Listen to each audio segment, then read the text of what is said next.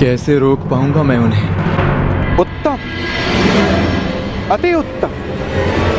बधाई हो पार्थ तुम तो महाभारत का युद्ध प्रारंभ होने से पूर्व ही पराजित हो एक शत्रु की शक्ति का अनुमान होना एक योद्धा के लिए उचित होता है। परंतु शत्रु की शक्ति को देखकर, उससे स्वयं को हीन समझना, पराजय की ओर सबसे पहला पड़ाव होता है, पार।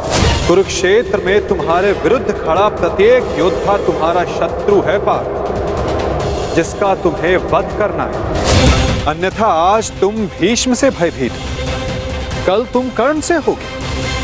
परसों तुम ये कहोगे कि मैं आचार्य द्रोण का सामना कैसे करूँ? यदि ऐसा ही रहा तो कैसे पूर्ण करोगे अपने साथ हुए अन्याय का प्रतिकार? कैसे लोगे पांचाली के अपमान का प्रतिशोध?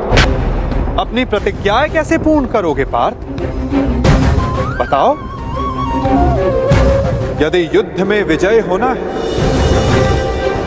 तो उसका केवल एक ही मार्ग है, पार्थ। या तो शत्रु का सर झुका दो, या फिर उसका सर संधान कर दो। यदि तुम्हें इस धर्म युद्ध में विजय पानी है तो तुम्हें अपने पितामा का सर झुकाना होगा, या फिर उनका सर संधान करना होगा पार्थ और यही तुम्हारा धर्म है पार्थ केवल गंगा पुत्र भीष्म ही नहीं, तुम्हें हर उस योद्धा का वध करना होगा, हर उस योद्धा को दंड देना होगा, जो धर्म स्थापना के मार्ग में आए।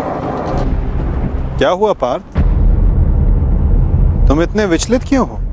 कुछ नहीं माधव अपने सखा से सत्य छिपाना इतना सरल कार्य नहीं है पार तो बताओ ऐसा क्या भाव है जो तुम्हारे मन को अशांत कर रहा है? बोलो पार नहीं माधव मैं ठीक हूँ।